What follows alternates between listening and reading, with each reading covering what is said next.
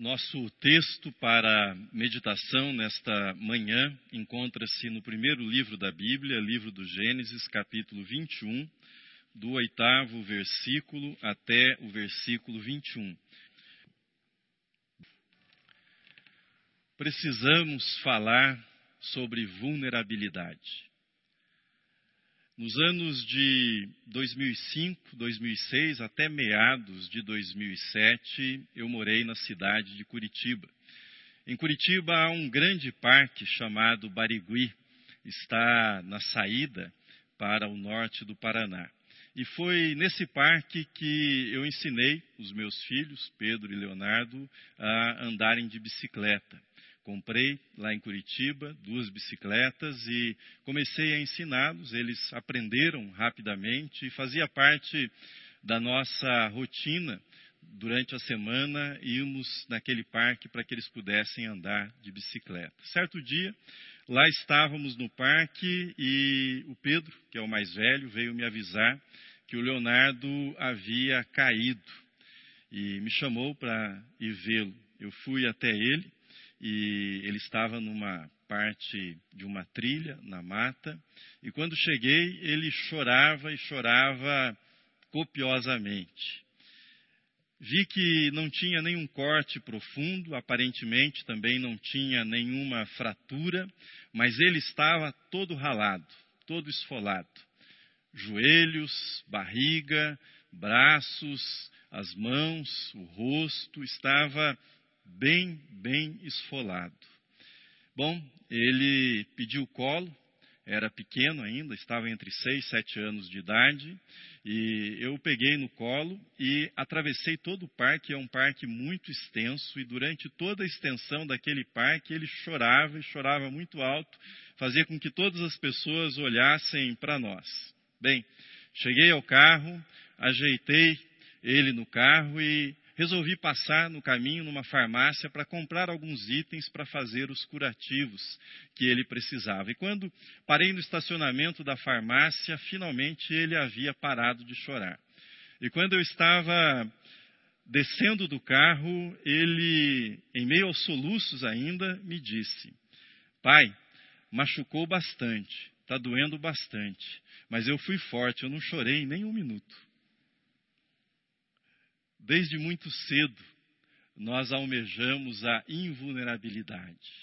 Desde muito cedo, nós queremos a invulnerabilidade. Não queremos cair, não queremos nos machucar, não queremos chorar, não queremos pedir ajuda. Na verdade, nós não queremos perder o controle. O problema é que o preço da invulnerabilidade, além de alto demais, é uma ilusão. É uma mentira que nós contamos para nós mesmos. Você pode até não cair, mas provavelmente não aprenderá a andar de bicicleta. Você pode não cair, mas não sentirá o vento no seu rosto e não terá experiência de sentir, por exemplo, o cheiro da mata numa trilha. Você pode tentar passar a vida inteira sem se arriscar, sem ter ferimentos, mas se você viver de verdade, se você deixar que a vida passe por você, isso deixará alguns ferimentos, deixará algumas cicatrizes em você. O tema desse mês é vulnerabilidade e graça. É um convite para que pensemos biblicamente sobre os riscos que nós assumimos na nossa vida, que pensemos biblicamente sobre nossas quedas, sobre as nossas feridas e sobre as nossas cicatrizes.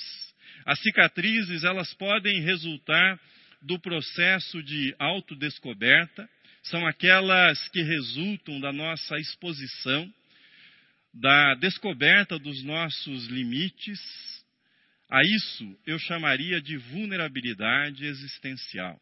É quando você está descobrindo o mundo, você está se expondo ao mundo. As cicatrizes podem ter origem naquilo que nós impusemos a nós mesmos, mas elas também podem ter origem no nosso lugar no mundo, lugar que nós ocupamos no mundo, lugar que nós ocupamos no nosso tempo.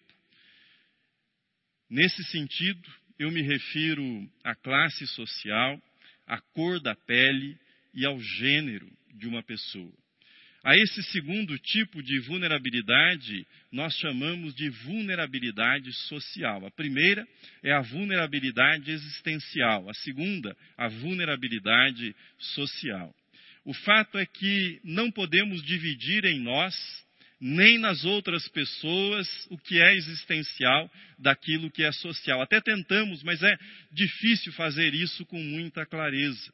Vulnerabilidade existencial e vulnerabilidade social se entrelaçam, se misturam na vida concreta dos seres humanos. Assim, por exemplo, ser mulher e ser negra no Brasil, o que é um tipo de vulnerabilidade social, afeta profundamente sua vulnerabilidade existencial, ou seja, os processos de autodescoberta e a experiência com seus próprios limites.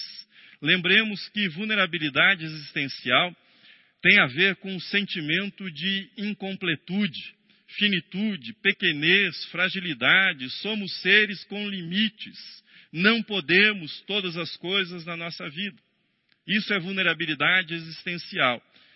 Mas você há de concordar comigo, se o salário não dá para pagar as contas, se você é tratado como inferior, se você não tem água na torneira, se você não tem creche para deixar os seus filhos ou o médico para atendê-los quando ficam doentes, ou dinheiro para passar numa farmácia e comprar aquele remédio que o seu filho, a sua filha precisa, essa é a sua condição de vulnerabilidade social.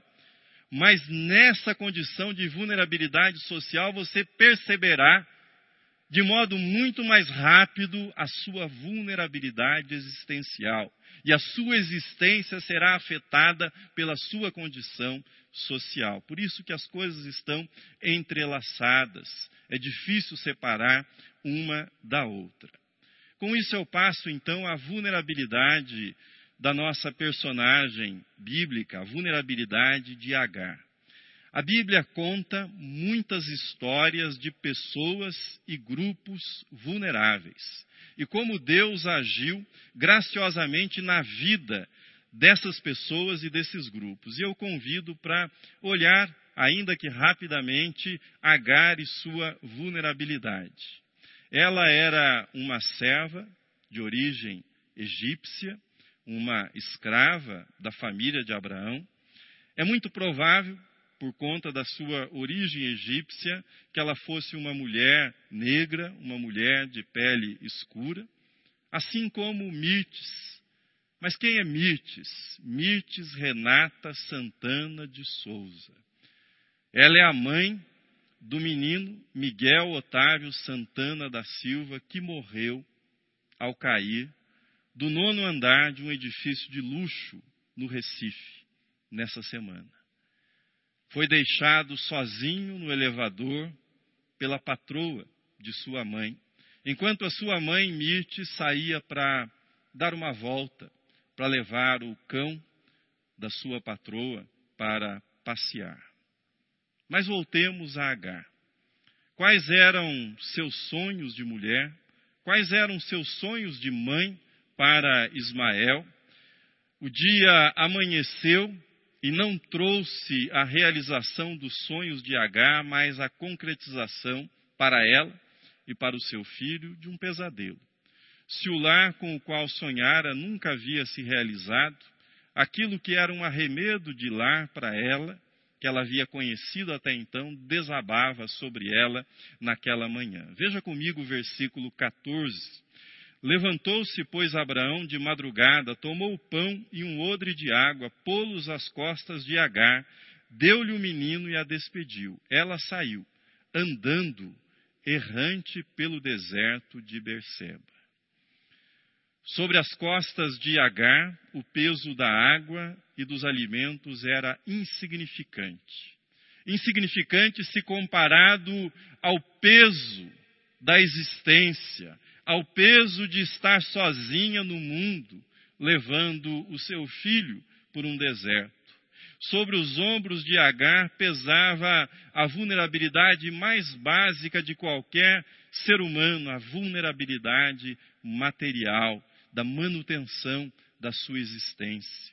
As esperanças de uma vida diferente depois do nascimento de Ismael eram esmagadas naquele dia, naquela manhã, pelo deserto que ela tinha diante dela. Se ao menos, se ao menos ela tivesse tido tempo de planejar a sua partida, mas ela não teve esse tempo. Seu instinto de mãe, talvez se ela tivesse tido tempo, teria pedido para deixar o filho com Abraão. Haveria uma luta, por outro lado, como mãe, ela haveria de querer o seu filho ao seu lado, mas haveria de se preocupar com a sua segurança. Um odre eram onze litros de água. Caminhando sem rumo, a água logo acabou. Lá estava a mãe, Agar, sem lar, sem água, sem o pai do seu filho, vagando pelo deserto de Berseba. Exausta, desesperada, pôs o filho Ismael debaixo de uma sombra. É um instinto de mãe, tentando providenciar naquele desamparo algum tipo de conforto ainda para o seu filho. E no seu desespero, não querendo ver a morte do seu filho, afasta-se a uma distância talvez de cem metros e chora, chora copiosamente. Mas quando tudo parecia perdido, do céu, ela ouviu o anjo de Deus. Veja o texto na tela. Que tens, Agar? Não temas, porque Deus ouviu a voz do menino. Ergue-te, levanta o menino, segura-o pela mão, porque eu farei dele um grande povo. Essa informação é muito importante. Agar é o único exemplo conhecido em toda a literatura do Antigo Oriente em que uma mulher foi chamada pelo nome por uma divindade. É o único exemplo na literatura do Antigo Oriente. Não há menção de nenhum outro texto religioso no Antigo Oriente de uma mulher sendo chamada pelo nome, pelos deuses nos quais os povos que estavam ali no Antigo Oriente acreditavam. Mas Deus sabia o nome de Agar. Deus chamava Agar pelo seu nome. Antecipava-se, de certo modo, aquilo que o anjo Gabriel faria com Maria, ao chamar a jovem Maria pelo seu nome, para anunciar o nascimento de Jesus, e antecipava-se aquilo que Jesus revelaria no seu ministério, o seu tratamento respeitoso com todas as mulheres com as quais ele encontrava e aquelas que o acompanhavam. Os vulneráveis, os vulneráveis têm nome para Deus. Eles são chamados pelo nome por Deus. Nas listas de pesquisas, nas estatísticas, eles são representados apenas por números. Mas para Deus eles têm nome, eles têm face, eles têm dor. Por isso Deus os chama, Deus as chama pelo nome, assim como chamou Agar. Mirtes, mãe do menino Miguel, é chamada pelo nome por Deus. Diante de Deus, ela não é a empregada negra, doméstica, ela é a mãe do menino Miguel. O anjo de Deus disse para Agar: Ergue-te, ergue-te, Agar. É de uma beleza extraordinária essa palavra do anjo para Agar. Ele não ordena para Agar pare de chorar, ele não repreende Agar por chorar, mas ele diz: ergue-te, Agar.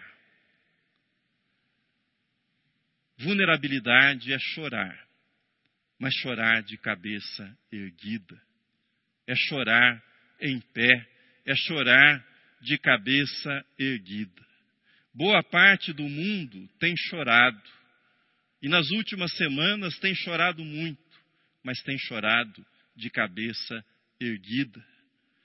Se chorar, chore de cabeça erguida, diz o anjo para Agar. Mulher e mãe não é para viver prostrada, cabisbaixa, humilhada, sentindo-se envergonhada, não importam os percalços, existe uma dignidade, uma dignidade da existência, uma dignidade da condição que nenhuma circunstância pode roubar do ser humano. Deus e os vulneráveis. Esse é o segundo ponto.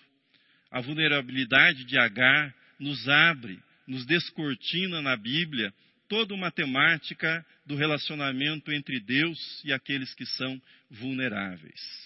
Nos últimos tempos ficou mais desafiador, sempre foi, sempre foi difícil, mas nos últimos tempos ficou mais desafiador falar sobre pessoas que são atingidas pela vulnerabilidade social, sem que, ao fazê-lo, a polícia raivosa e ignorante da internet não manifeste seu patrulhamento e seus xingamentos e toda sorte de impropérios. Ao anunciar aquilo que a Bíblia ensina sobre o cuidado de Deus com as pessoas vulneráveis, aquilo que o colégio apostólico em Jerusalém, quando Paulo disse que iria para os gentios, fez questão de frisar para o apóstolo Paulo que ele não se esquecesse que no seu ministério ele sempre se lembrasse dos pobres. Bem, fazer isso, que é uma coisa bíblica, elementar, virou objeto de fiscalização, de acusações de vitimismo, de mimimi e até de comunismo. Por falar em comunismo, um tempo desses, uma pessoa escreveu, depois que nós postamos os sermões no YouTube, uma pessoa escreveu comentando um dos meus sermões, mais ou menos o seguinte, ou melhor, exatamente o seguinte. A pessoa deixou lá o seu comentário. Pelo que eu ouvi, esse pastor parece um vagabundo comunista. De fato, eu li Marx, li Paulo Freire, li bem cedo Florestan Fernandes, li Pulantzas, e aqui, aqueles que postam esse tipo de comentário vão ter que dar um Google, porque provavelmente não sabem quem é Pulantzas.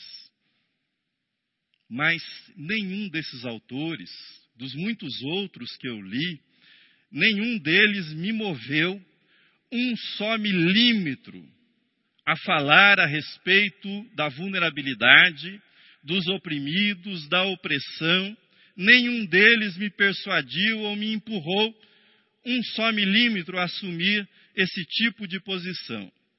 O ponto que quero dizer-lhes é o seguinte: eu e imagino que outros cristãos, pastores, pessoas que estão envolvidas com o próximo, eu não falo de vulnerabilidade social por conta do que li em nenhum desses autores, desses teóricos das ciências sociais ou da militância política, que são comumente identificados como comunistas. A razão para falar é por aquilo que eu leio na Bíblia, é aquilo que eu encontro nas Escrituras, muito antes, mas muito antes, de forma muito mais contundente que qualquer autor desses possa ter dito. Veja, por exemplo, o que está dito no Salmo 146, Aleluia! Louva, ó minha alma, ao Senhor. Louvarei ao Senhor durante a minha vida. Cantarei louvores ao meu Deus enquanto eu viver. Não confieis em príncipes, nem nos filhos dos homens, em quem não há salvação. Sai-lhes o espírito e eles tornam ao pó. Nesse mesmo dia perecem todos os seus desígnios. Bem-aventurado aquele que tem o Deus de Jacó por seu auxílio, cuja esperança está no Senhor seu Deus, que fez os céus e a terra, o mar e tudo que neles há, e mantém para sempre a sua fidelidade. Que faz justiça aos oprimidos e dá pão aos que têm fome. O Senhor liberta os encarcerados, o Senhor abre os olhos aos cegos, o Senhor levanta os abatidos, o Senhor ama os justos, o Senhor guarda o peregrino, ampara o órfão e a viúva, porém, transtorna o caminho dos ímpios. O Senhor reina para sempre, o teu Deus, ó Sião, reina de geração em geração. Aleluia. O cristianismo é inseparável do amor por aqueles que sofrem. É inseparável. Eu não posso admitir, eu não posso compreender que alguém possa se dizer religioso, que ama a Deus e não ama ou não ame aqueles aos quais Deus ama, ou seja, aqueles que sofrem, aqueles que padecem nesse mundo. Aliás, eu posso compreender. A única razão que me ocorre para isso é que, quando nós amamos, nós nos tornamos vulneráveis, pois a dor do outro passa a ser a minha dor, o sofrimento do outro passa a ser o meu sofrimento, o problema do outro passa a ser também o meu problema, entra na minha vida, invade a minha vida também. Nós fugimos do amor ao próximo porque percebemos que amar nos torna vulneráveis também.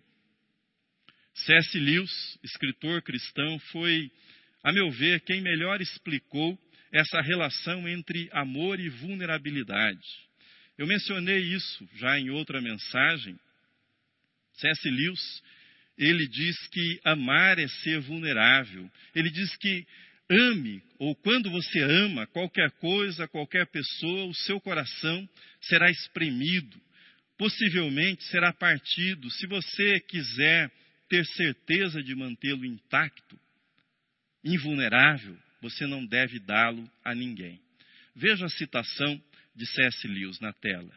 Ele diz: evite todos os envolvimentos, feche-o com segurança no esquife ou no caixão do seu egoísmo.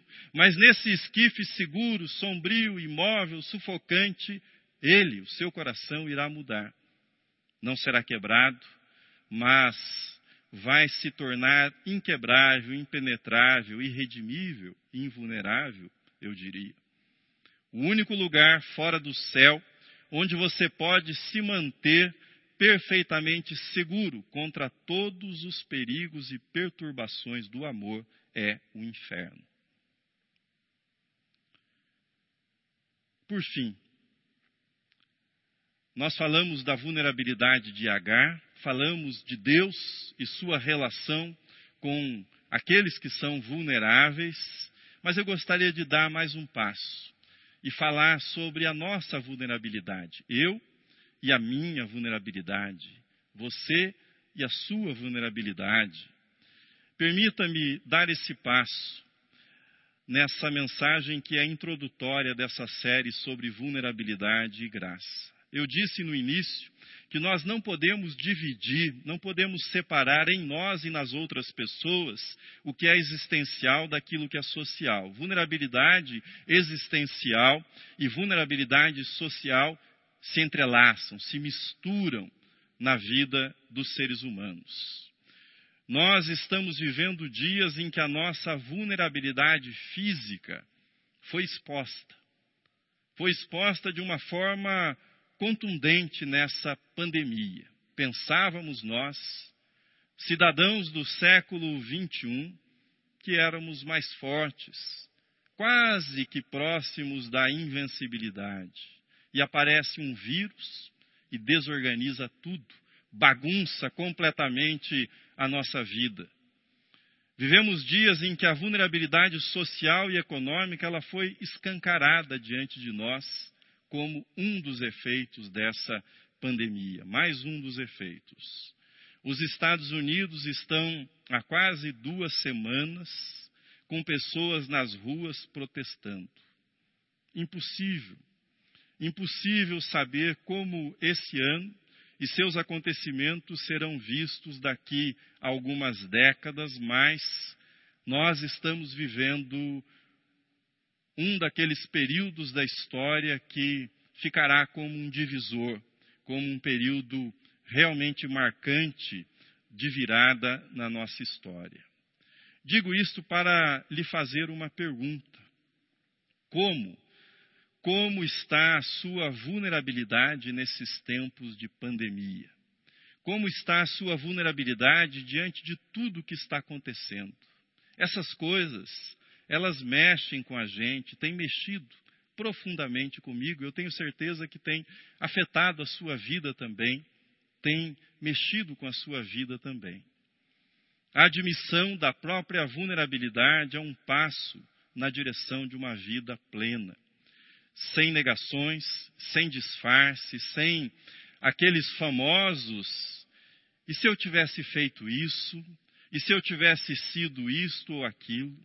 Vulnerabilidade significa, dentre muitas coisas, abraçar seus limites, seus medos, seus desejos, suas lutas, seu momento.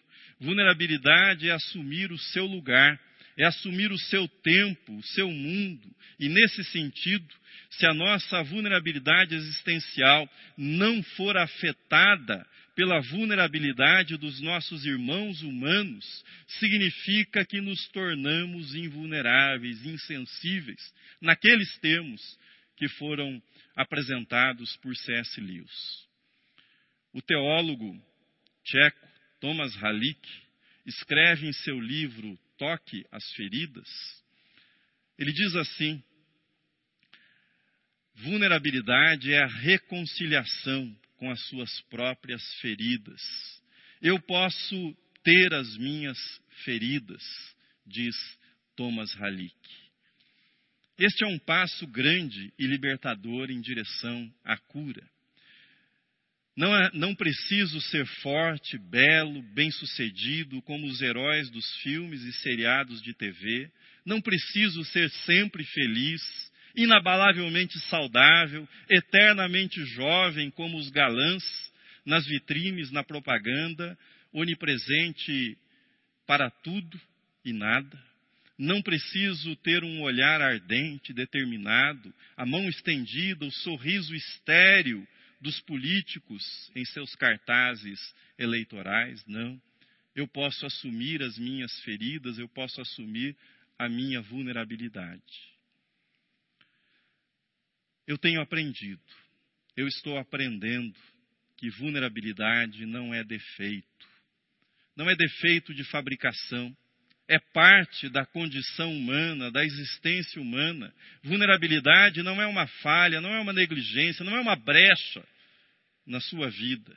Vulnerabilidade é parte integrante da sua condição, da minha condição.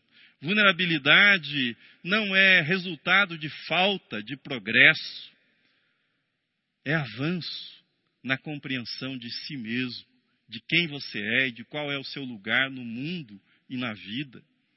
A vulnerabilidade é aceitação. Este sou eu.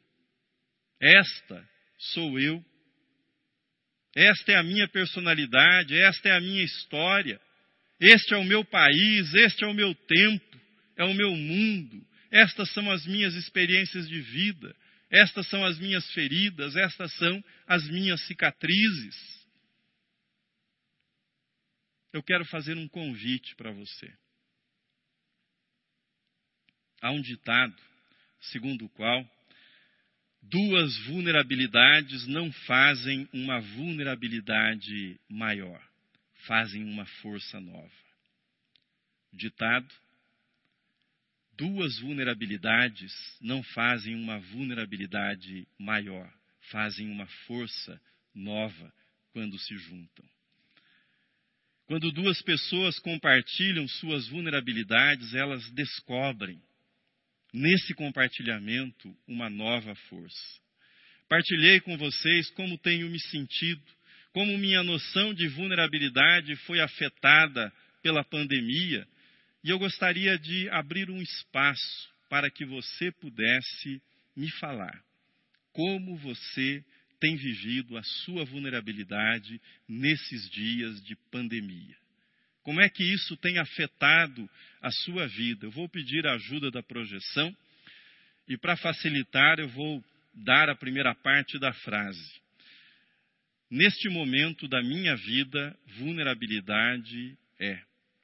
Complete essa frase.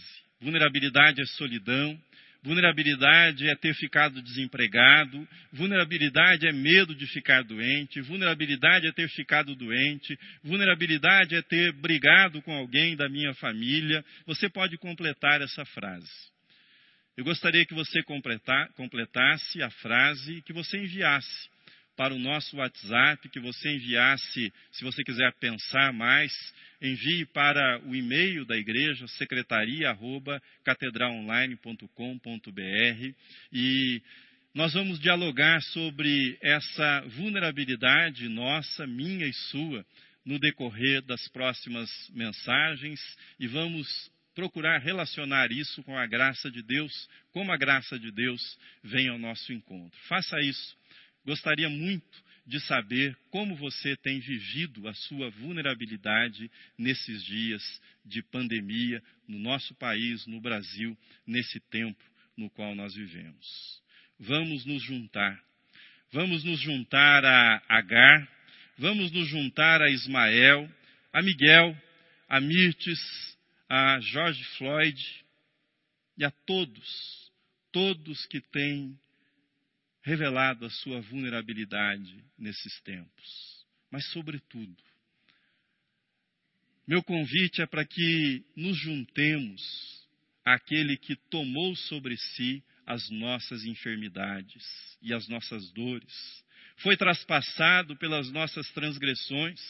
Diz o profeta Isaías que ele foi moído pelas nossas iniquidades e o castigo que nos traz a paz estava sobre ele vamos nos unir a Jesus, aquele que, mesmo depois de ressuscitado, apresentou-se para os seus discípulos com os sinais dos ferimentos. Apresentou-se para os seus discípulos trazendo em suas mãos e no seu corpo os sinais dos cravos e da lança, os sinais da sua vulnerabilidade do seu amor por nós. Vamos unir a nossa vulnerabilidade a Cristo Jesus. Amém.